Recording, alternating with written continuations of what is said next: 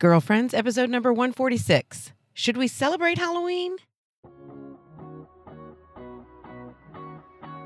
Hello and welcome to Girlfriends. I'm Danielle Bean. I'm a wife and a mom, and I'm on a mission to help you know your worth as a woman so you can find peace, balance, and joy in family living. This week, we're talking about celebrating Halloween, whether we should, how we can, if we do, all of the stuff that we moms worry about. Can't wait to get started. Let's go.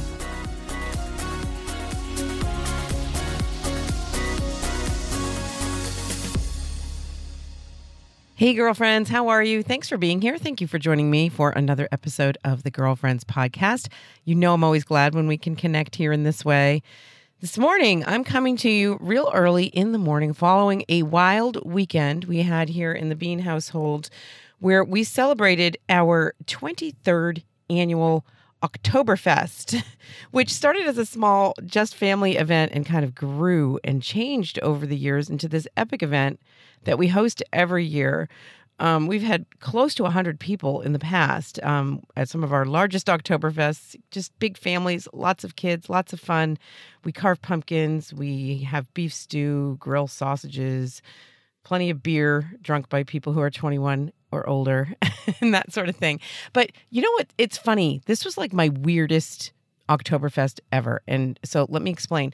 When we started out, the kids were real little, like I said, and it was just a small family focused event. And they grew over the years, mostly at my husband Dan's insistence, because Dan, um, it, well, you'll get to know him. Guess what? Because he's going to be coming on the podcast. He has agreed we've been talking about this for months, right? You guys and me, um, that we want to get Dan on the podcast. But uh, I have gotten him to, for the first time ever, agree to come on the podcast.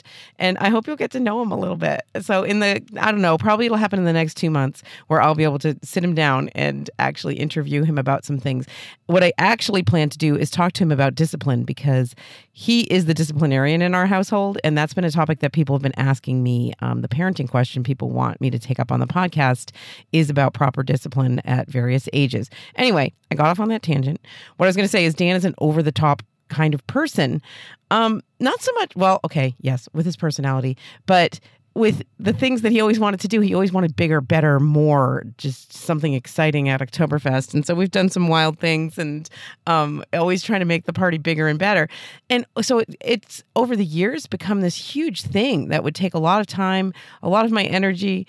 And it was hard to pull off during those years where our kids were all really small. You know, we had eight kids under the age of 12 at one point and those were the tough years for um, pulling off this event but those were really the fun years the chaotic years the crazy years so anyway at this weekend's oktoberfest i had a moment where i was just standing talking with my mom just the fact that i was standing there talking with my mom should tell you something because in previous years oktoberfests I never had a moment to stand and talk to anybody. it was like I remember my there's some of my moms and some of my sisters who would make the trip, uh, well, not really complaining because of course they understood, but saying, you know what, I hardly got to talk to you, and it was because I was just so preoccupied with so many things and my own kids' needs and other little kids. We had so many small children here, but at this weekend's Oktoberfest, we had some small children, um, but for the most part, everything was calm and quiet. I mean, we had, you know, 60 people here, but it was just everything was just so controlled in a way that, you know, I, you would think would be a relief for me, but I was not comfortable with it. It felt weird. I felt a little bit sad about it. I felt like, where's the chaos? Because that is an essential element of our Oktoberfest celebrations here in the Bean household. And um, anyway, I kind of struggled with that a little bit. And I, I, think that that's kind of a normal part of like our family life is changing. Our kids are older. Um, all of our kids were home from school. We brought them all home for this one weekend rather than Thanksgiving because uh, airline tickets were so expensive over Thanksgiving break. And this just made more sense. It was more spaced out between, you know, the beginning of the semester and Christmas break anyway, it was really wonderful to have everybody home and they brought friends with them from college. So we had a full house and there was some level of chaos and yet it felt different. We, the only pumpkins that got carved were by big kids. I mean, I don't, well, okay, maybe there's one child who actually carved a pumpkin with an older kid. And it's all, it's good. It's all good and yet it feels a little bit sad and it feels like a loss and that's because it is. It's hard for things to change. And i was talking with my mom over to the about it over the weekend and you know my mom has certainly experienced this raising nine of her own then having sort of an in-between phase and then the chaos of grandchildren came and she told me you know what? You're don't worry. Plenty of chaos lies ahead. You're in the in-between stage and try to enjoy that. Um, so anyway that's where i am. But i wanted to talk about oktoberfest because this is a question that i want to take up on the podcast is whether or not we should celebrate Halloween. This is a question that I get from moms a lot of the time. And for sure, years ago, when um, our oldest daughter was one and we celebrated our first annual Oktoberfest celebration, that was part of our motivation that we just were like, you know what? I'm not all that comfortable with the whole Halloween thing. Let's celebrate fall in a way that's fun and carve pumpkins and have the candy and whatever without having to feel like, it's all gore and, and, yuckiness and some of that other ugly ugly stuff that kind of seeps into Halloween celebrations in our secular culture. Um, so you know that was part of our motivation, but for sure it wasn't our only motivation. We really just wanted to do a family friendly kind of party, and we love the fall, and we live in New England where the fall is so beautiful, and it's a great excuse to have a nice party. So, um, but this is a question that I hear a lot, and I, have heard it debated in in um, in not so nice ways sometimes online. I don't know if that's still going on, maybe on someone's Facebook page somewhere this year. Um, but I, I intend to skip that debate. But, um, you know, I think it's possible to it doesn't have to be an all or nothing thing. You don't have to dive headfirst into demonic costumes and rituals or you don't have to skip it altogether and just, you know, dress your kids up like angels and celebrate All Saints Day, which is a great thing to do. So, um I just thought since this question has come to me that I will answer it just by sharing some of what we've done over the years. But first of all, I want to make a little bit of a defense of celebrating Halloween. So, everybody knows, right, that it's All Hallows Eve. It's the eve of All Saints Day, which is a feast day in our church, which is a holy day, right? So, you know, there's nothing wrong, of course, with celebrating All Saints Day, but then it's how do you observe the day before and what's appropriate? And I'm not going to like spell out this is right and this is wrong, but um, I do think it's appropriate to recognize All Hallows Eve. I do think it's appropriate to recognize the the existence of evil in a way that we can make the celebration of All Saints Day and celebrate the triumph of good over evil in an appropriate way inside of our church. So, you know, some of us moms, and I've certainly been there, are uncomfortable with the idea of Halloween. It feels yucky. It feels dark. It feels icky uh, for sure. Some of the gross costumes and the props that, oh my gosh, the props that some people set up in their neighborhood. I mean, it's terrible. And, you know, I will, I'll never forget one year when we did take our kids trick or treating. There was some grown person in a really creepy, horrible looking costume who, and I say grown person, it probably was a teenage boy, but this was a large person. Okay. I didn't, I couldn't see their face because they were wearing this gross costume. Um, who was really enjoying like creeping people out by going up and, and standing way too close to them and stuff. And uh, I was really uncomfortable with that. Not that I thought this was demonic activity, but I thought this could be somebody with ill intentions toward me, toward my kids, you know, and Halloween certainly opens up opportunities for that. So I am 100% supporting you. If you just want to skip trick or treating altogether, go for it. I mean, uh, it's not a necessary part of anything um, because there's just there is too much room for that. But if you like to do it and you have a place where you feel comfortable doing it, I'm all for that too. But um, I do want to make a defense for the the idea that celebrating Halloween isn't an anti-Catholic thing, and that in fact, I think it can be a really helpful thing to um, our own understanding of our faith and our children's understanding of our faith. Right? Um, because you know when we skip over Halloween and skip over that whole thing, you know, I think about the fact that I've heard it said before that one of Satan's greatest victories, one of his greatest triumphs, is when he succeeds in convincing us that he does not exist.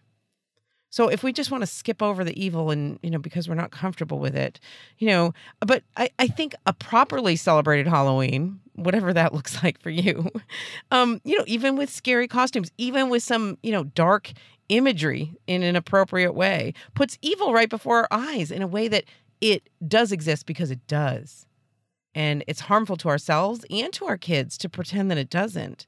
But we don't celebrate Satanism. You know, we're not going to be like devil worshiping for Halloween. But the typical Halloween props of ghosts and witches and spiders and spooky things and skeletons, you know, St. Francis kept a skull on his desk, right? Didn't he do that? Wasn't he the saint that did that? Yeah. So a reminder of our death is a very Catholic idea. And that's what Halloween does. They're appropriate props, appropriate manifestations of the evil that we fear, right? But there's something really Catholic about taking that evil, which is real, which exists, which is powerful, which is scary, which we're uncomfortable with, taking it and kind of turning it into a plaything. Because turning into a child's thing because the evil is real, but so is our triumph, our ultimate triumph over evil in Christ. And I think that there's a real Catholic message that we can find there. We can laugh at evil, we can laugh at Satan because we know Christ. And yes, perhaps your children aren't going to completely grasp all of that when they go trick or treating, when they put on their, you know, Raggedy Ann costume and go trick or treating. But that's the concept behind it that has made me over the years actually comfortable with the idea of embracing some form of recognizing or celebrating Halloween, right? We you know that verse in um, Corinthians, death is swallowed up in victory. Where, O death, is your victory? Where, O death, is your sting? To me, Halloween is exactly that mocking Satan, recognizing the presence of evil, the real the real existence of evil, the real existence of Satan, and yet saying, hey, guess what? We win. We won. Christ reigns. Um, so, anyway, that's my little bit of a defense of celebrating Halloween in some kind of way. Now, of course, we talked about the gory props, we talked about the scary costumes, we talked about being scared when you're out trick or treating. Avoid those things. Um, and oh, don't even get me started on the whole sexy costume thing. I cannot believe that you know, name a costume for a female and you will find a sexy version of it. Like sexy Hello Kitty. sexy nurse, of course, and sexy cop and sexy dog or whatever. It's unbelievable that people have taken this opportunity. And to me, that's that's a real manifestation of the evil in our in our culture. That this is what we've turned it into. So yeah, um, you know what? Make your own costume. Uh, I'm not a big fan of spending thousands of dollars on costumes. And oh, I cannot believe. I, I should have looked it up to share the statistics with you, but it's unbelievable the amount of money that Americans spend on Halloween. And you know, in preparation for our Oktoberfest a couple of weeks ago, I was in a Walmart walking through the Halloween sections for, you know, decorations, whatever. And it's it's crazy to me. I think it grows every year, and perhaps you've seen this um, just the amount of merchandise, the costumes, the whatever junk that gets produced and bought in celebration of Halloween. I mean, I feel like that's so over the top. So, I mean, making your own costumes can be a ton of fun. And um, for sure, we've done some of that. I grew up going trick or treating but never with gross costumes. And we were encouraged to make our own costumes, and that was something that I really enjoyed. Um, and of course, different kids will have different preferences and personalities, but um, some of your more creative kids might really enjoy that challenge of figuring out and putting together your own costume. I know some of my kids over the years have spent a lot of time doing that, and it's a great fun exercise for them. And um, so I'll never forget the year though. I had the idea. So, of course, I was an 80s kid, right? So, during the uh, Rubik's Cube craze, I decided that I think I was like in sixth or seventh grade. I was almost like on that tipping point of like, am I too old for this? But I still was embracing the idea of putting together a costume and going trick or treating. And I decided I would be a Rubik's Cube for Halloween. and um, I, I envisioned this costume being, you know, fantastical. And so I got like cardboard box and made it into you know some version of uh, a lopsided Rubik's cube that I could wear and painted it and put the you know the lines on it and the little the separations and the different colors and um but I, was so excited about that costume and so like so intent on it. I have such happy memories of putting it together. But I do also do remember going out trick or treating that night, and uh, so many people said, "What are you, a brick wall?" so I'm not sure quite pulled off the effect I was looking for. But that you know that said it was a fun project so if your kids are all are inclined to make their own costumes let them do it let them go for it buy them some cheap props or uh, cheap accessories at the, in that in that walmart section um, and, and let them go for it let them have some fun it's a great opportunity to do that. Um, so, you know, don't avoid it for that reason. Um, so, if you do want to do that, for sure, go trick or treating or some other options that we've done in the past. There was one year um, where I think it was, uh, this is crazy, but we live in New Hampshire. There was a blizzard and there was like a foot of snow on the ground, and trick or treating just didn't seem like a good idea. And a lot of towns even canceled it that year. And um, so that year we stayed home. Like I went and got you know, the Halloween candy, which ultimately is what it's all about, right? Getting the candy. And um, we had like a little party at our house. And Dan and I and some of the older kids each set up places in the house where we each had a bowl of candy and our kids had their costumes on. And I think a couple of their friends were with us too. And they just like went to the different stations in the house and went trick or treating. They probably went through like six times and got a bag full of candy. Um, a little bit lame, maybe, compared to actually trick or treating. But that was what we did that year, and it was fine. Nobody was scarred for life about it, and they all got their candy and they had their costumes. Um, so I think it's important when we're talking about these things, like to know there's not one right way to do it, and if you're not doing it the way your friend did, if you're not over the top with this, I don't know, and and part of it too is going to be your own experience growing up. Um, so you could have a party with with friends over as well. Um, one really fun thing to do is do a little research online because there's a million of these like fun little recipes to make cute kind of scary things um, for food for you know hors d'oeuvres or whatever at a, a, halloween party. And do that if you're having friends over or if you're getting together with friends um, and and having that kind of fun quote unquote scary food where it's like zombie teeth but it's actually like nuts stuck in an apple or um, uh, the cutest one, oh my gosh, you you got to look this one up. Is um, hot dog mummies, or it's so easy too.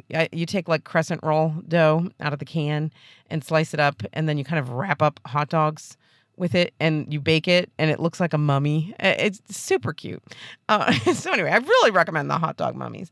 Um, but you know, stuff like that is just just plain fun to do. And you can do that on your own with your family, or you can do it with, you know, invite some people over, invite some friends over. We've certainly done that in the past. There was one year, and I have no idea why this ended up happening, when um, we went to the movies there was like Transylvania showing, and we didn't really want to or didn't have a place where we felt comfortable trick or treating. We live out in the country, so we gotta gotta shop around to find a place to go trick or treating and make it worth anybody's while. Um, but so we we just went out to the movies that night and saw Transylvania, you know, the kids movie that's Halloween themed. And that was a ton of fun. Um, or um, my daughter this year is going to a trunk or treat event at one of her friends' um, churches, and that's that's fun too. Like if you have that kind of option and you'd rather do that than go trick or treating. So for those who don't know, trunk or treating means like everybody kind of sets up in a parking lot um, so it takes multiple people. It needs to be organized. And you set up your kind of trick or treating station out of the trunk of your car, and people go around in the parking lot to the different cars and trick or treat that way. So that's kind of a contained way to do it.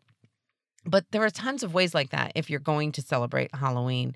But we haven't even talked yet about All Saints Day. And this is the thing that some people do skip over Halloween and just celebrate All Saints. And I'm not going to tell you that's a bad thing, but I already made my defense of Halloween for those who want to do that. Um, and All Saints Day can be so fun to celebrate with your kids. And um, eh, we for sure have done this over the years where we will go trick or treating on Halloween and then attend an All Saints party either at our church or with our homeschool group or something the next day. And you can even make costumes that readily adapt to both, so you're not exhausting yourself. But I really always found it fun to celebrate All Saints Day and encourage my kids, especially as they got a little bit older, to research and pick what saint they wanted to be. Um, so they were, you know, in a sneaky way, learning about the lives of the saints, learning about their Catholic faith, um, being inspired by some of these amazing people who've gone before us. And um, they can be fun costumes too, and they don't have to be hard. I, I always joked around when we were doing it that all saints costumes are easy. You just put on a robe and like wrap a rope around your waist. You can be any saint you want to be. and that's kind of true. It's pretty easy. Um, but you know, some of them are are more uh, dramatic than others. I know one time we went to an All Saints party, and there was a family who had mostly boys, and they had all shown up with is it called? You know where the where their head is the monk's head is shaved like in a ring, tonsure I think is what it's called. Um, so they they had actually shaved their boys' heads like that. so, you know, pretty impressive. Um, and you know, you can you can have your kids pick their their you know their name saint, um, so they could learn a little bit more about that, or a saint that they particularly like. The girls always like to be um, Saint Elizabeth of Hungary because she was a queen, and they get to wear a crown. Um, but there's also each kid is encouraged to know which saint they are and kind of make a little bit of a presentation to the group so that everybody learns which saints are represented there and learns a little bit more about them. Um, so, really, just a fun way for families to get together and celebrate what truly is a feast day, which is All Saints' Day, and remember all the saints in heaven and remind ourselves to be praying to them um, and thanking God for the gift of the communion of saints. So I think that's a great opportunity. Oh yeah, one saint costume you want you might want to consider, and my son Stephen was the one who did this a few years ago, where um, um, many years ago he was little, I guess he was really into you know the gory stuff as boys will be, and he really loved the idea of fake blood. Um, and he found out this existed and mm, you know begged me to buy some and then and then figured out his costume and well really providential. His name was saint stephen. Saint stephen was martyred the first martyr stoned to death. So mm, we just needed to put the robe and the rope on him and uh, give him a rock. And he put the fake blood on his head and the fake blood on the rock and there he was saint stephen. So you know it's kind of a fun way to learn more about your faith but also enjoy some of those fun, goofy things that kids are going to get into this time of year. Um, so for sure, having some form of an All Saints party is definitely, definitely a, a helpful way to, I think, celebrate. Um, you know, whether it's a party with your friends or you're just celebrating together as a family or um but you know what this this whole thing I, I remember back when I was blogging regularly and these big heated debates would come up kind of seasonally and the Halloween debate was the one that we would just get out of control every year. There were people who are anti Halloween, people who are like crazy pro Halloween, and you got to do it. And between that and the Santa Wars, it was like, okay, okay, Catholic mamas, everybody take a seat. Gets out of control. And and you know we we fight about these things and we feel strongly about these things because we care so much and we want especially when we're younger because I feel like I don't struggle with this nearly so much anymore.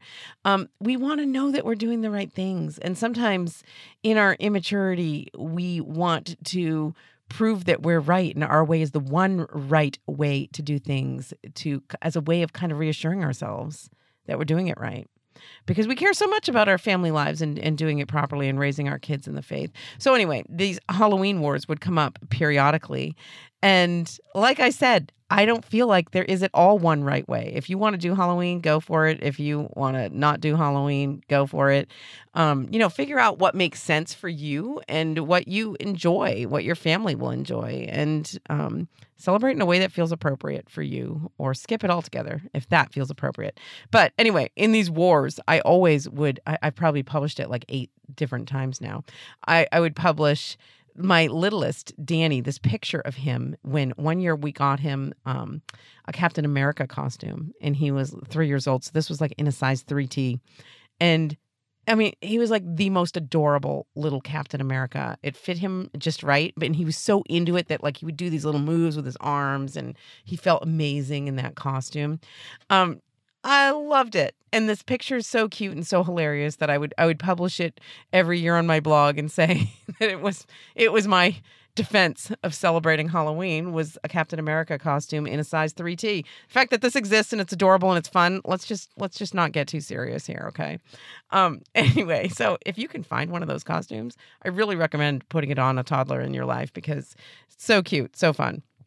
But anyway, I hope that answers people's questions. Maybe not because I was kind of all over the map, but um, you know, with regard to celebrating Halloween. But I, you know, the the, the point is give it some thought. Yeah, for sure these things matter.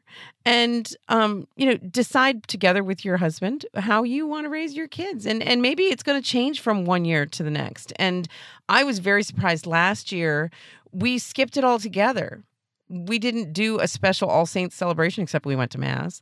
Um, and we didn't celebrate Halloween because, uh, again, New Hampshire had this freak storm. It was like a blizzard without any snow. It was like a nor'easter. Our first of the season happened like right before Halloween, and we didn't even have power in our house, and just everything was chaos. And I, I kept promising the kids, you know, we'll we'll definitely do something, um, but it's going to be after we get our power back. And when the power came back on, it was like a, a day after Halloween or something, and nobody cared. But of course, my youngest Danny made sure we got some of the discount candy, and that was all he cared about. And that feels a little weird, right? That nobody cares about that. But at the same time, everybody's happy. So figure out what's going to work for you and for your family and what level of comfort you have with the different ways of celebrating. But um, just know for sure there is no one right way to do or not do Halloween or to do or not do All Saints Day for sure.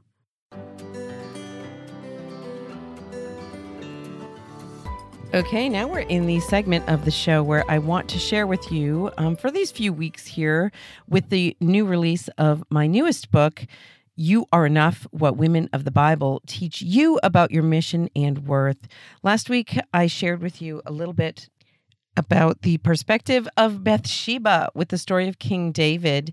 And um, that was one of the women that I look at in the book. But another one of the women that I look at inside of You Are Enough from the Old Testament is Rahab. In fact, she's the first woman that I take up inside of the book, looking at her story. And um, what I really think comes out in the story of Rahab, which is in the book of Joshua, is the idea that we are all called. God calls all of us and we tend to make excuses. We tend to make put obstacles between us and god and our calling sometimes because we don't feel worthy sometimes because we know our own sin and our weakness the ways in which we're flawed and we think god cannot possibly use me for his work.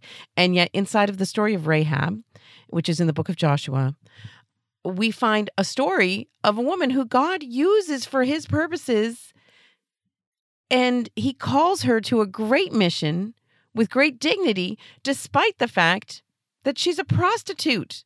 I mean, she is. She's referred to as a harlot. Okay. So, anyway, in the book, I'll just briefly go through the story here. Um, Joshua is the king, and um, he sends two men, two of his men, as spies into the land of Jericho to scope it out to possibly attack. And Rahab is an inhabitant of Jericho, and um, the, the Israelites are not her people, and their God is not her God. But she knows about their God. She's heard the stories of the parting of the Red Sea, and she believes. She wants to she wants that for herself. She wants that faith for herself. And so inside of this story these these spies come and stay with rahab the prostitute. And you know what? Let's just back up for a minute here. You know we hear prostitute and you know we're thinking whatever we're thinking. And um yeah for sure that's true you know she's referred to as a harlot. That meant she offered sexual services in return for payment which of course you know even you know the 10 commandments teach us the gravity of sexual sin. Um but we know as women that nobody chooses that way of life if they have other reasonable options. So we already know that Rahab, because this is how she's living, is is living in a, a world that's not good for her in a way that's not good for her. She's hurting herself in the choices that she's making, but we don't know the reasons for which she's making these choices. That maybe she was married to a bad man who abused her. Maybe she was raised in a uh, a household where she wasn't well cared for. Maybe she had no father of her own. Maybe who knows? You know, a thousand different things, but she's got to be suffering. And that's why I believe she's looking and seeking for this God that she's heard about, the Israelites' God and this one true God that she wants to believe in. So when these spies come to her, and um, the king of Jericho receives word that these spies are in town, he and that they're staying with Rahab, he sends for Rahab and says to her, "You know, tell me where they are. Tell me where they went, and so we can get them." And she covers for them. She lies. She lies. Now, some people struggle with this. They're like, how can that be God's work? Well, God did not tell her to lie, but she is lying in, in her attempt to help what she believes are the people of God. And in exchange for her services she asked that the men would protect her and her family. And this is this is to me the most amazing part of this story. And they agree that she and her family will be spared. And they tell her they give her a scarlet cord to hang out her window so they'll know the place to spare in the case of an attack. And she does that. And so the scarlet cord, in a way, is representing what happened at the Passover, right? The marks of blood that, you know, the the angel of, of the Lord who was going out and killing all the firstborn that terrible night passed over the households that were marked with blood. And Rahab's household was passed over um, in the attack because it was marked with the scarlet cord, which represents blood. And of course, in the Passover, that blood is representing something else. What's that? Of course, the blood of Christ. Jesus' saving power, the blood of the Lamb of God. Amazing that all these years before, that Rahab was used in um, God's plans in in this service to God, and and played such a significant role that later in the genealogy of Christ, her name is mentioned. This prostitute, this otherwise nobody in in this culture. God saw her, God knew her. And despite her life of sinfulness, despite her own weaknesses and failures and the labels she might have been tempted to put on herself, the fact that she was seeking the one true God, he knew that and he responded to it in a personal way and gave her this dignified role to play. And he calls us too. We may not be prostitutes, but we're all mired in our own sins and our own weaknesses and our own flaws. And God calls us inside of those. Not just that he doesn't see them, of course, he sees them and he knows them and he grieves over them, but because he knows the dignity that we have in our calling, in the mission, the unique mission that he has for each of us, our unique identity as daughters of God he sees that worthiness. Despite the fact that we would put other things in the way, we'd put labels like sinner, loser, failure, whatever we would put on ourselves to keep ourselves from God's love and to feel unworthy of God's love. And yet He sees us in that and He loves us anyway. He sees our true identity, who we are, and the dignity and worth that we have inside of that mission that He calls us to. And each of us has a unique mission. You know, Rahab had her unique role to play, but so do you, and so do I. And um, that's part of what uh, I try to drive home as a theme inside of You Are Enough, which are those two things your mission and your worth. And, and they're two vitally important things that I think so many times in our culture today, sadly, we women are missing. We're missing our worth our worthiness, who we are, our identity. We are so confused. You know, it was so sad to me in the news recently watching, you know, the Kavanaugh hearings and various other protests going on. These women who are obviously hurting, obviously confused in who they are, craziness that's going on. And all because they don't know who they are, they don't know what they're worth, they don't know their worthiness and their dignity in their identity as daughters of, of God. And so that that piece is missing, but then also the mission, the idea that God calls you. Sometimes we think, okay, yes, I'm a daughter of God and, you know, blah blah blah, all that. I know it. But do we really let ourselves know it and then do we inside of that respond to his call? The whatever it is he's calling you to, the mission he has for you in your life. It may not have anything to do with hiding spies, but um, he has a, a, unique mission for you, and it's in love and service to the people that he places in your life and whatever it is he's calling you to. Sometimes we want to run away from our calling because it feels too scary or too big, or we think we're we're too messed up to be able to do it properly. Especially inside of family life, that can be a tempting thing. We can be afraid of it because it feels so big and it feels so important. And how on earth can I possibly do this right? And yet he calls us anyway. And it's His grace that makes up for where we're lacking inside of that. So, so important to see that inside the story of Rahab in the book of Joshua. The fact that God sees her when her culture would have been rejecting her at the time. She was a nobody. She was worse than a nobody. She was a sinner nobody. And yet God saw her and He saw her longing for connection with Him, her longing to believe in the one true God and know Him. And He sought her out for a unique role in salvation history because of that. And we can read her story today because of that. So you have worthiness and dignity in the eyes of God. Knowing your identity in God's perspective is so vitally important. And then the next step is finding out your mission and responding to it. And I, I really truly believe that that story of Rahab is a, a powerful way for us to consider that the the ways in which we might in even if our life circumstances aren't quite like hers that we might feel that way in our own mission in our own calling that we can't be worthy that we're too sinful we're too messed up. And um, god's calling you outside of that. He's calling you out of that so that's just one of the many different stories that I look at inside of You Are Enough, what the Bible teaches you about your mission and worth. Newly released from Ascension, you can go to ascensionpress.com, click on shop, and it'll be right there for you. Um, you can also buy it from Amazon. It's available there. And it's still the number one new release in Catholicism on Amazon. I'm so happy and pleased to see that because I know the book is getting out to people. So thank you for all the different ways you've been encouraging me and supporting me at the release of this book. And I look forward to our continued conversations in the weeks to come.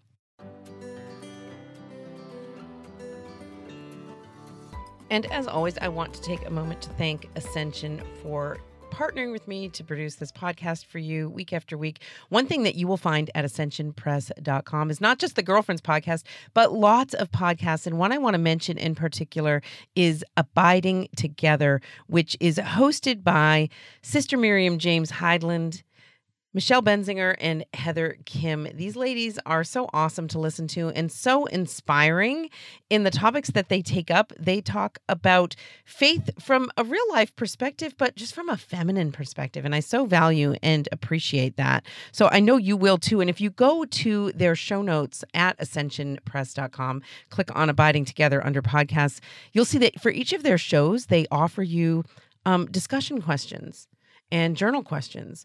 And um, recently, when I was going through and I saw that, I thought, this is an amazing thing. Like, imagine we've talked, um, you know, even just a couple of weeks ago, we were talking with um, Allison Gingras about forming a women's group and the importance of getting together with other women and sharing about these things that really matter. Here is an easy, no brainer way to do it. How about listen to the podcast and get together with girlfriends and go through these discussion questions once a week? Beautiful way to connect and share about your faith or even just do it on your own. So many people are looking for a study. I hear from people all the time who enjoy doing momnipotent on their own with friends or in their parish on an official way and they're always looking for like okay what's the next thing? You know? Um, and i don't have a next thing that's quite like momnipotent in its all expansiveness. Um, but there are these little things that we can we can use these tools that we can use and ultimately it doesn't take very much it, it just takes a little bit of time focused on um, something you know that might provoke some um, thoughtful discussion uh, whether it's reflecting on your own or or sharing with friends. And um, I find that abiding together is a great podcast for doing that, and they provide you with those tools. So why not take advantage of it? You can check it all out at ascensionpress.com. And I also wanted to mention another little project that I've been working on feels a little crazy, um, but I've really felt just compelled to work on it in um, recent days. And I've learned to just go with these promptings as long as they're for good things, um, because they, they turn out to be something that, that God has planned for me to do, whether it's what I planned or not. But I've been working on a little bit of an Advent program, um, some Advent reflections put together.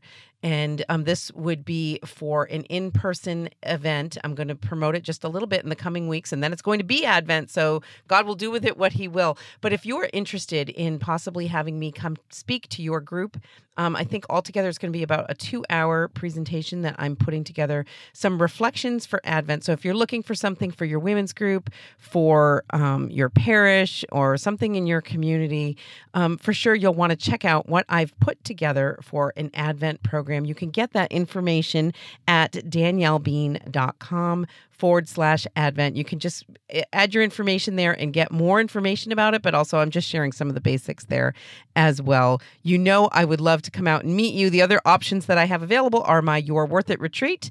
I'm also working on a new up and coming You Are Enough retreat to offer to parishes and women's groups. And I'm looking forward to sharing with that with you in the new year. Um, and also just coming to speak. I've got a few different places lined up for the next few months where I'm going to be speaking at various conferences. I'm always happy to consider doing that. If you're interested in finding out more information about the retreat, you can go to daniellebean.com forward slash retreat. Or if just inviting me to come speak to your group, you can do daniellebean.com forward slash speaking. You know, I would love to come out and meet you. It's always some of the most joyful times of my ministry.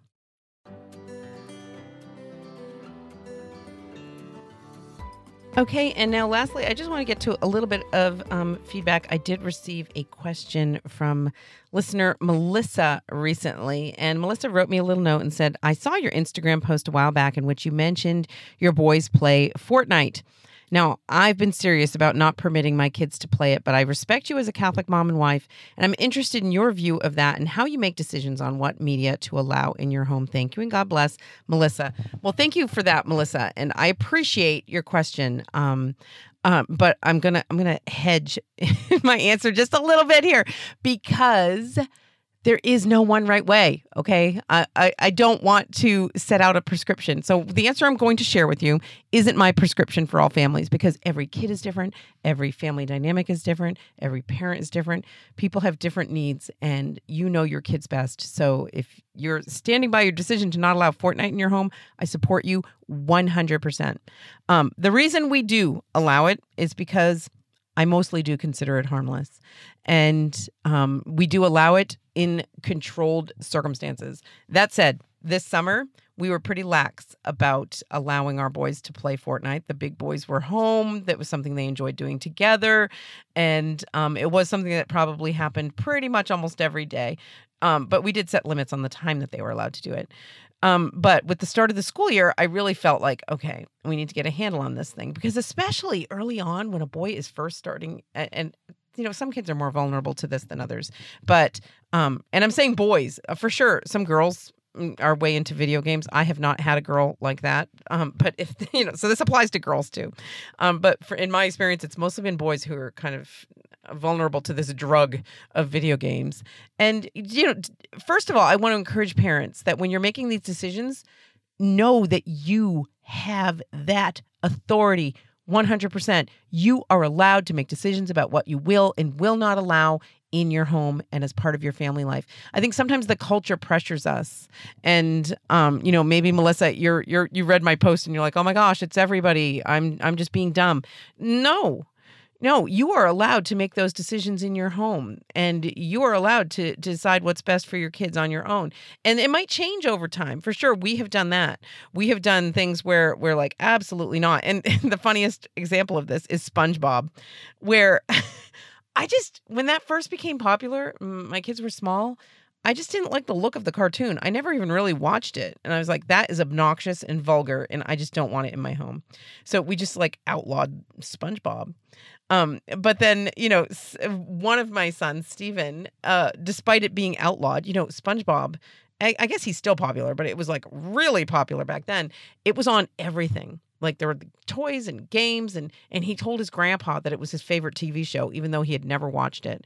And so his grandpa every birthday, Christmas, whatever would bring him something SpongeBob related. SpongeBob pajamas, SpongeBob board games, you know, SpongeBob storybooks and it was crazy.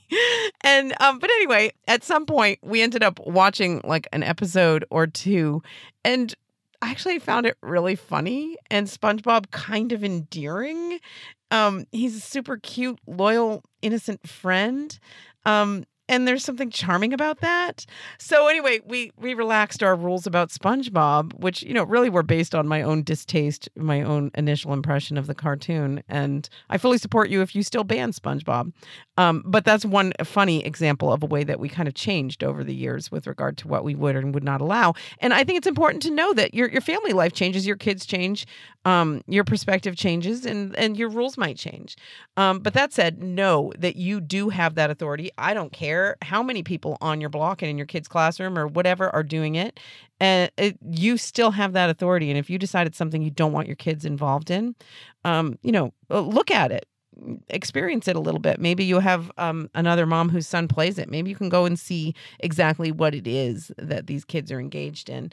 Um, for me, the the game isn't like violent and gross in the way some other games are, and um and and then just the other end of it is so I don't have a problem on that end. But the other end of it is just deciding what kind of influence do I do I want to allow this thing to have in my children's life?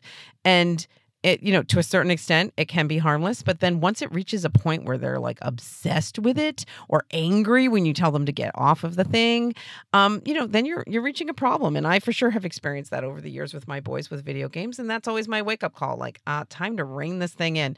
And um even though we weren't having those kinds of issues this summer i was aware that this was a bit much and um, so going into the school year was the perfect time to really curtail that and say this is going to be a weekends thing um, or a, a, special occasion thing um, and not all day, every day over the weekend either. But just we're going to focus on schoolwork. And in the evenings, you know, on weekdays, if, if you are done with all of your schoolwork, then you're going to read a book. That's or or play a game with, with one of your siblings or, you know, sit down and talk with mom and dad. That these are, are healthy things for you to be engaged in. So finding that kind of balance balance. I think it can be tricky, but you know, know this, Melissa, you have absolutely the right and authority to make those decisions in your home and don't feel pressured by outside influences. You know, if you and your husband together prayerfully, thoughtfully, carefully decide this is not something we want in our kids' lives, they're going to be fine they don't need Fortnite. Nobody needs Fortnite, no matter what your kids might be telling you. They don't need it. Um, but I will tell you that it, I think it is possible to allow some of these things in your home and under you know regulated circumstances, under supervision, and um, also they're going to be okay. Um, but maybe other people have some thoughts to share about Fortnite in particular because it is such such an influential thing in our culture, especially with a certain um, age group of boys in particular, I've found. Um, but how do you handle it in your home? I'd love to hear from other people's perspectives. You can email me, Danielle at daniellebean.com. Connect with me on Voxer. The link to connect with me on Voxer is in the show notes of every episode of the Girlfriends podcast, which are all available at ascensionpress.com. So you can go there and connect with me or connect with me on social media. I'm Danielle Bean on all the different social medias. You can find me. Let me know how you you handle Fortnite and other kinds of things in your home. And I'd love to add your perspective, your opinion, your voice to a future episode of Girlfriends.